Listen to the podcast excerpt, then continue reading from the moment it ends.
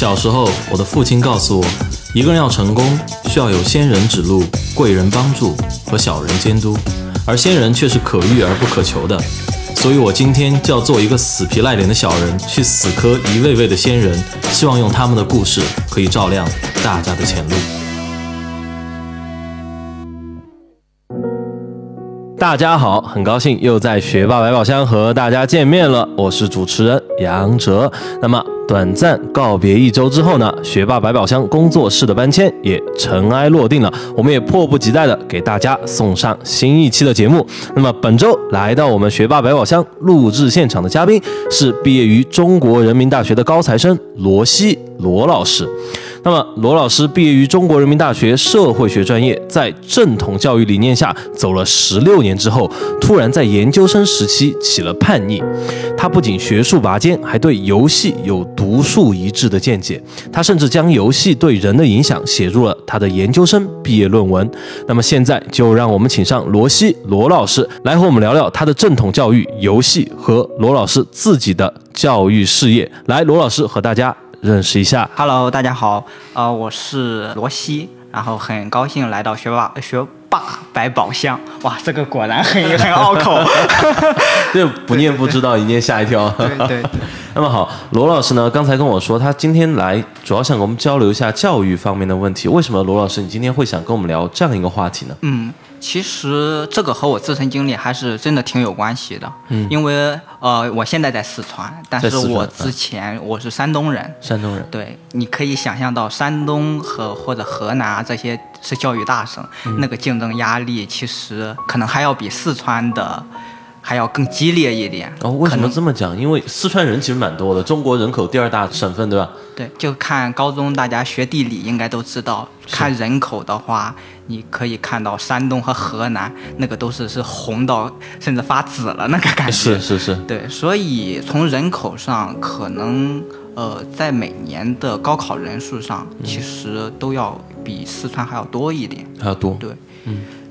所以在那个环境下，我觉得不能说对于学生的教育到走出来之后有畸形吧，但是还是真的有一定影响的。有一定影响，怎么怎么样的影响呢？嗯，其实是这样，因为竞争是非常激烈的。是。那在这种情况下，大家想要去一个好的平台或者好的大学，嗯，那真的是要挤破头的。是。而高考的话，其实就是以分数嘛。谁考得高，那谁就去更好的学校。所以在这种情况下，呃，大家慢慢的把优秀逐渐定义成了一个唯一的标准，就是分数嘛。就分数，优秀等价于分数。对，在班级里面也是，就相当于我考的要靠前。嗯，对。其实，在我自己做教育的过程中，我也发现，就是在整个高中阶段，大家都是在拼命的学习。是。其实到了大学之后。可能有的学生真的是放开了，就感觉哇自己自由了，那时候可以做自己更多很多想做的事情。是。那还有很多的同学，其实变得比较迷茫了。拿我自己来说，嗯，其实我就相当于是从一个比较正统，一定要做到成绩啊什么都要优秀，嗯，但是慢慢的我到现在，我好像做了很多自己原来可能。没有想呃不敢想象的，或者说觉得啊这个事情我肯定不会做的，这些事情我好像慢慢的都有在做，然后就成了一个可能相当于在父母眼里不太听话的孩子，不太听话。对，呃，在整个研究生阶段，是我自己做了一件自己最想做的事情，就是我的毕业论文。我的毕业论文是写的游戏，游戏方面的。写的游戏。对，甚至有时候都会说到。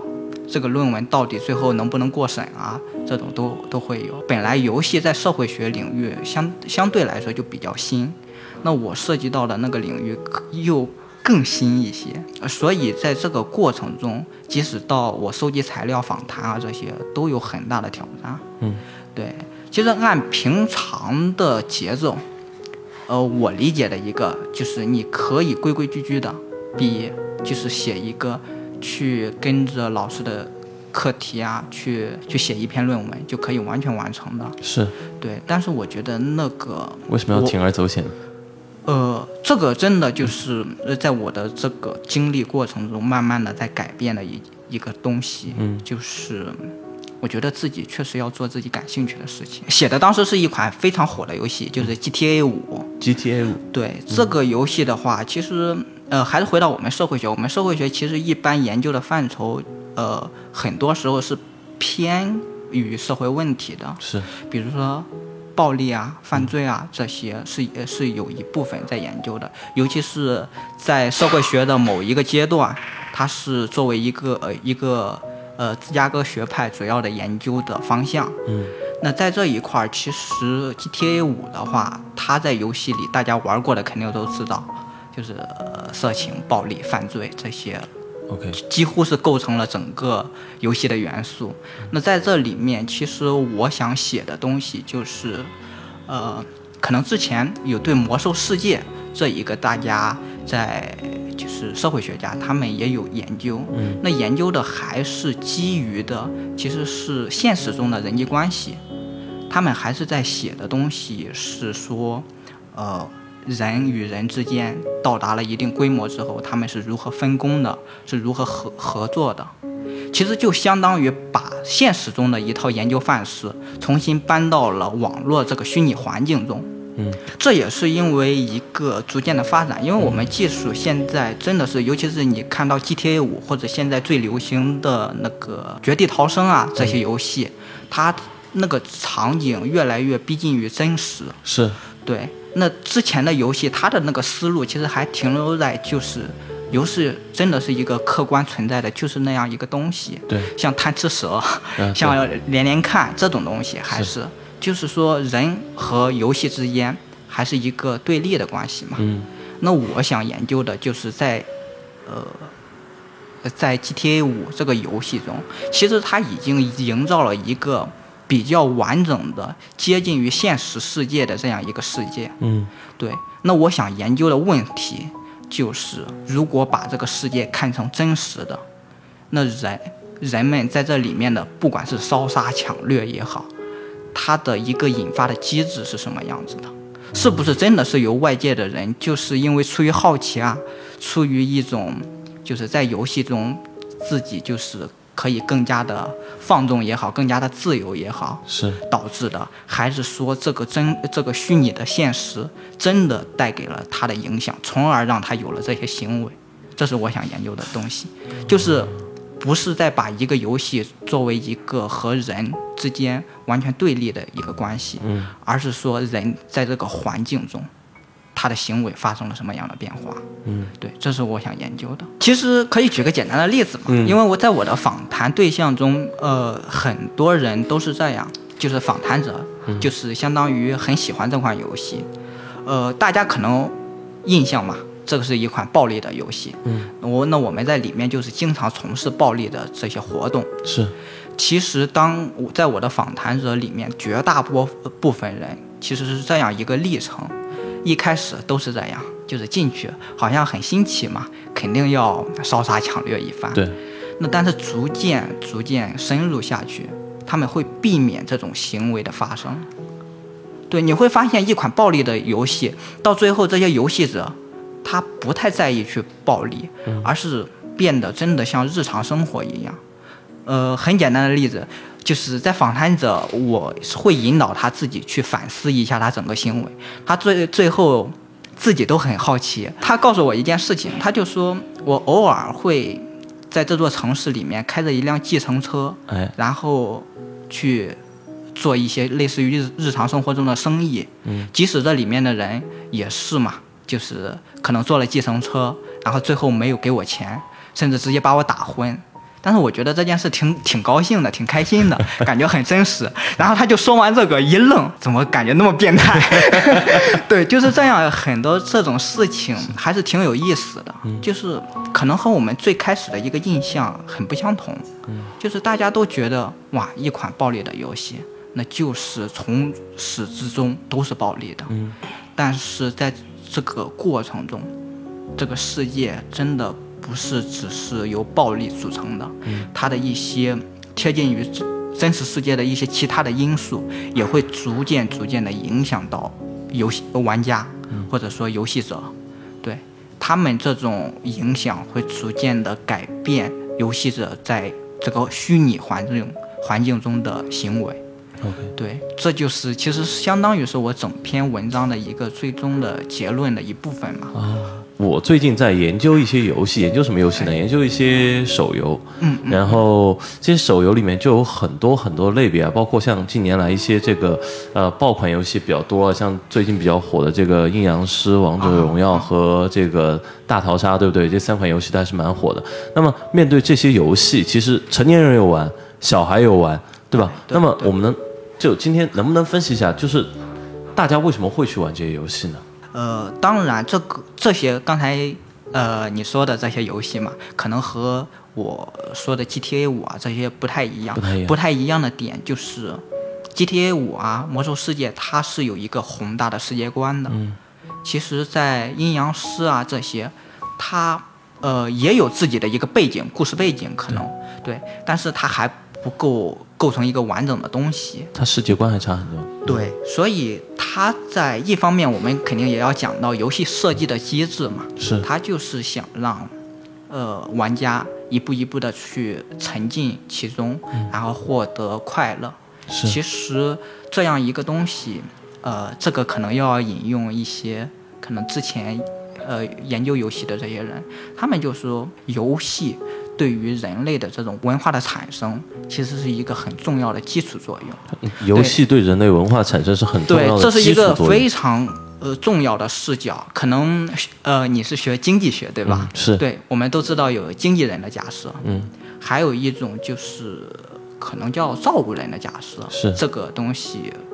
呃，可能是从历史视角来的。嗯那社会学是有一个游戏人的假设的。嗯可能这个是在最开始一个荷兰的学者，嗯他提出来的。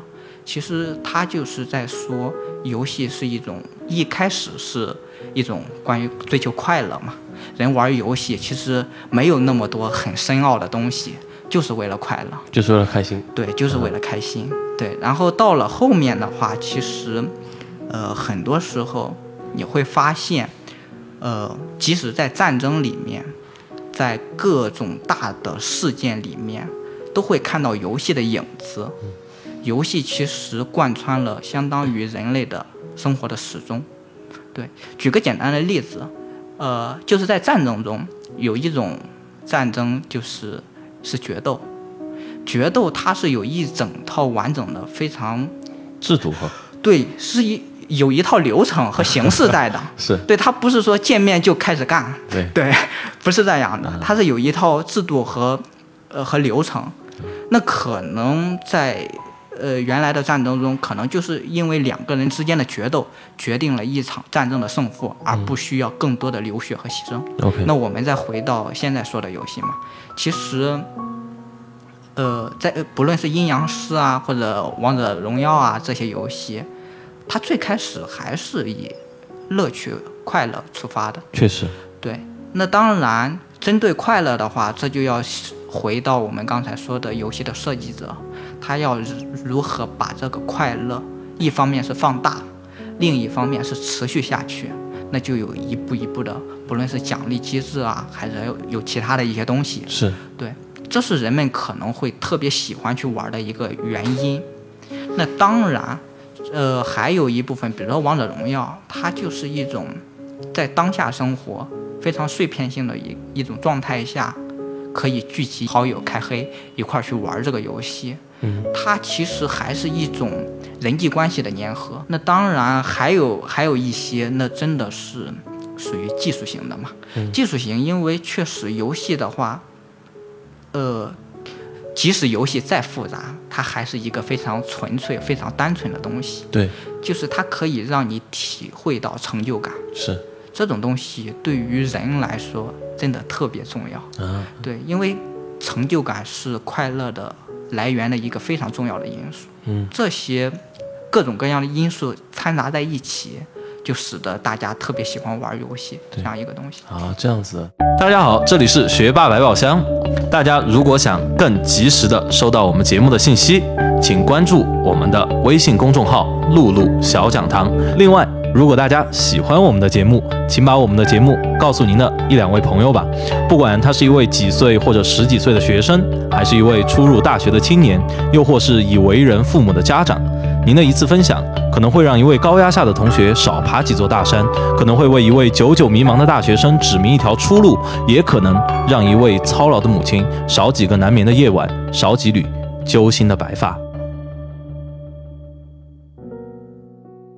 再说大一点，你说高考它是不是个游戏？OK，对对吧？你你在里面，你天天给大家打分，什么意思？对吧？嗯你每周打一次，每个月打一次，然后到了年度最后你要这个这个我们就要说什么要飞升的时候了，对吧？再给你打一次，你看你这个到底过不过得了关，哎对吧？过不了关你就回去重玩，对吧？过得了关的好，那行，那你进下一个关，对吧？那其实说白了也是一个游戏。对这个还真的有很多学霸学生在他们分享经验的时候有这样说过，就说你可以把学习当成一场游戏中的军备竞赛，嗯，对，然后这样的话感觉自己就会更有动力。这真的是，哎，今年的学生嘛，今年的学生有考，就是一个考清华的学生，是。然后他分享了一个一个经验，他就是这样说的。啊。所以游戏还真的可以提供给，呃，一个人很多额外的动力。是，对，当然，大家如果对游戏非常感兴趣的话，可以看两本书，嗯，一本叫《游戏改变世界》。游戏改变世界，这本书的话，可能没有特别就是宏大的一个历史背景啊什么，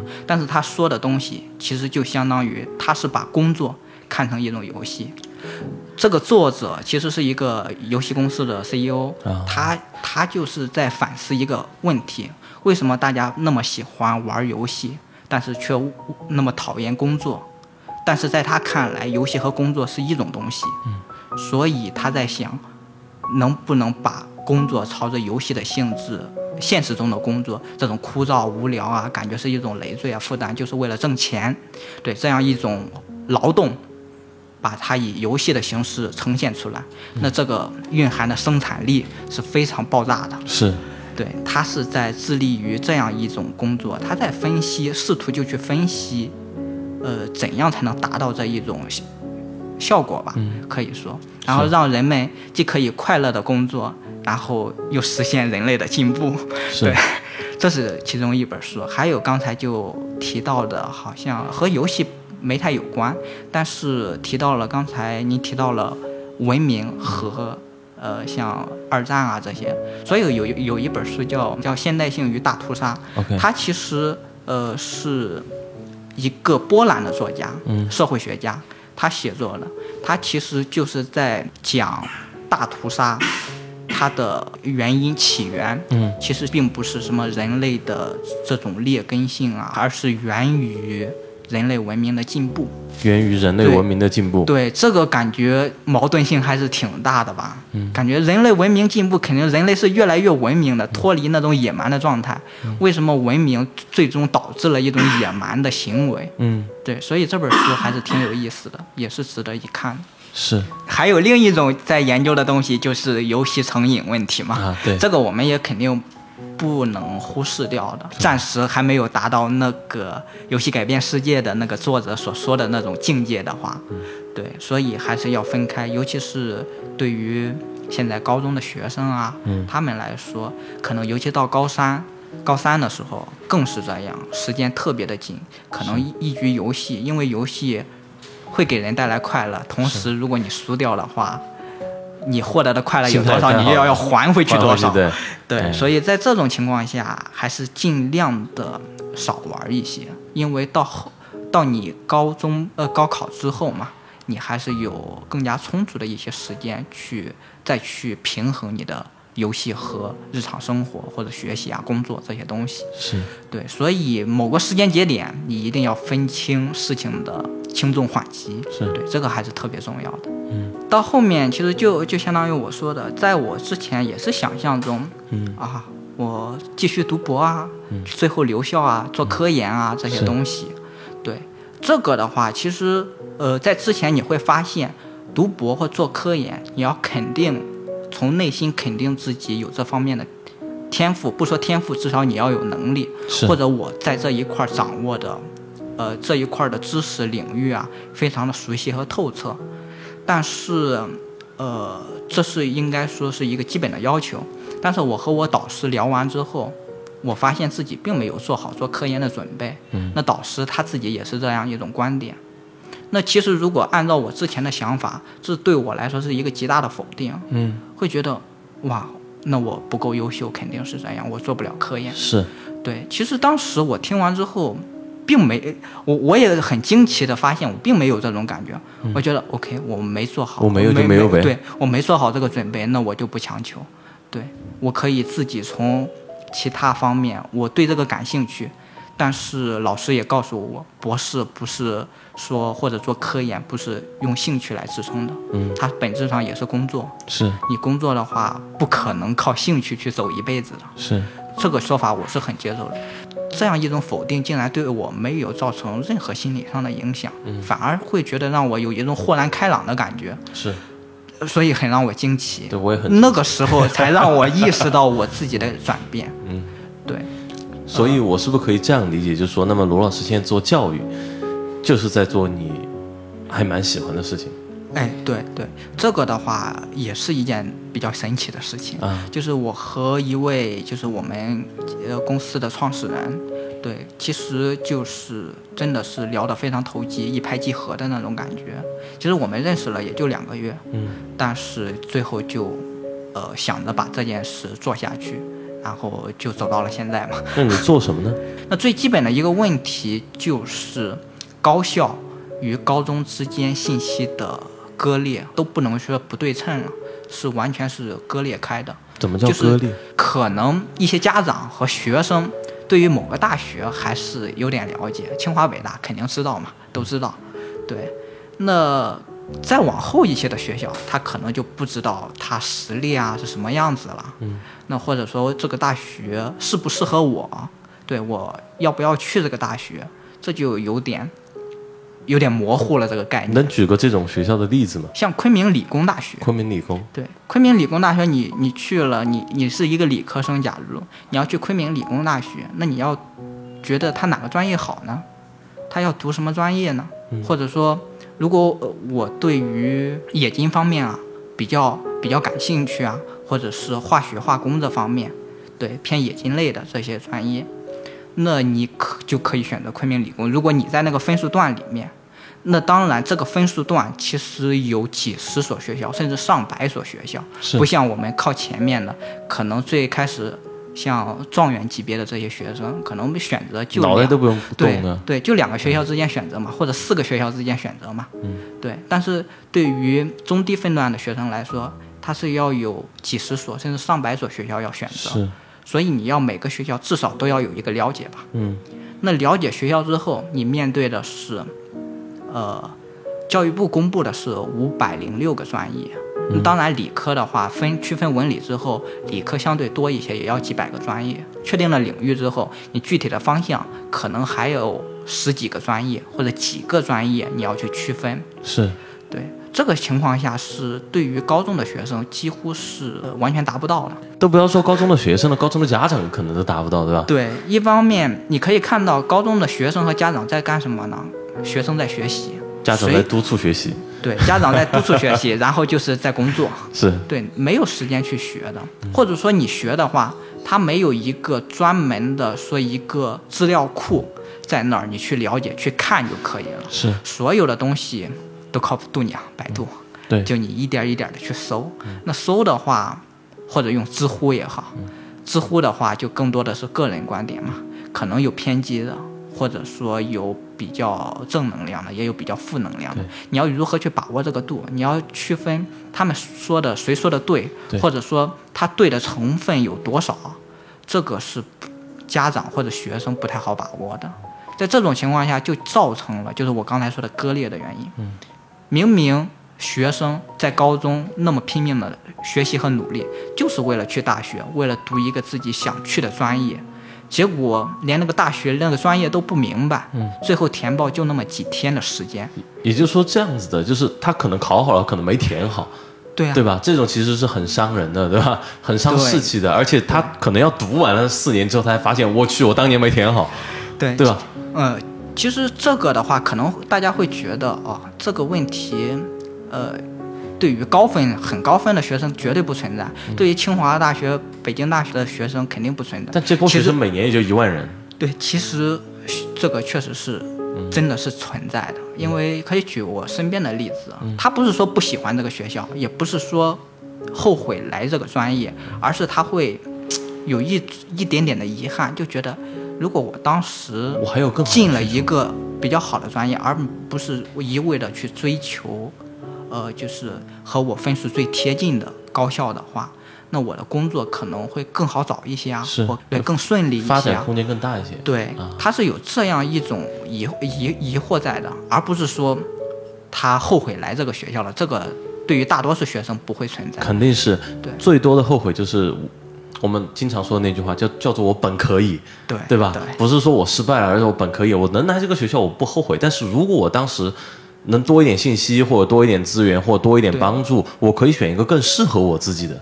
对吧？所以说，那么在这里，我是不是可以这样理解一下？就是说，罗老师是做这个这个高考志愿的一个填报的一个辅导的。对。那么就是把这个你所了解的专业的高校的信息，包括专业啊、方向啊和学校啊他们的信息，然后拿出来给我们的相应需要这类似的服务的这样一些同学，然后提供给他们说，那看什么学校更适合你现在的情况或者适合你的发展。对。那么你就避免刚刚我们说的这种，就是说。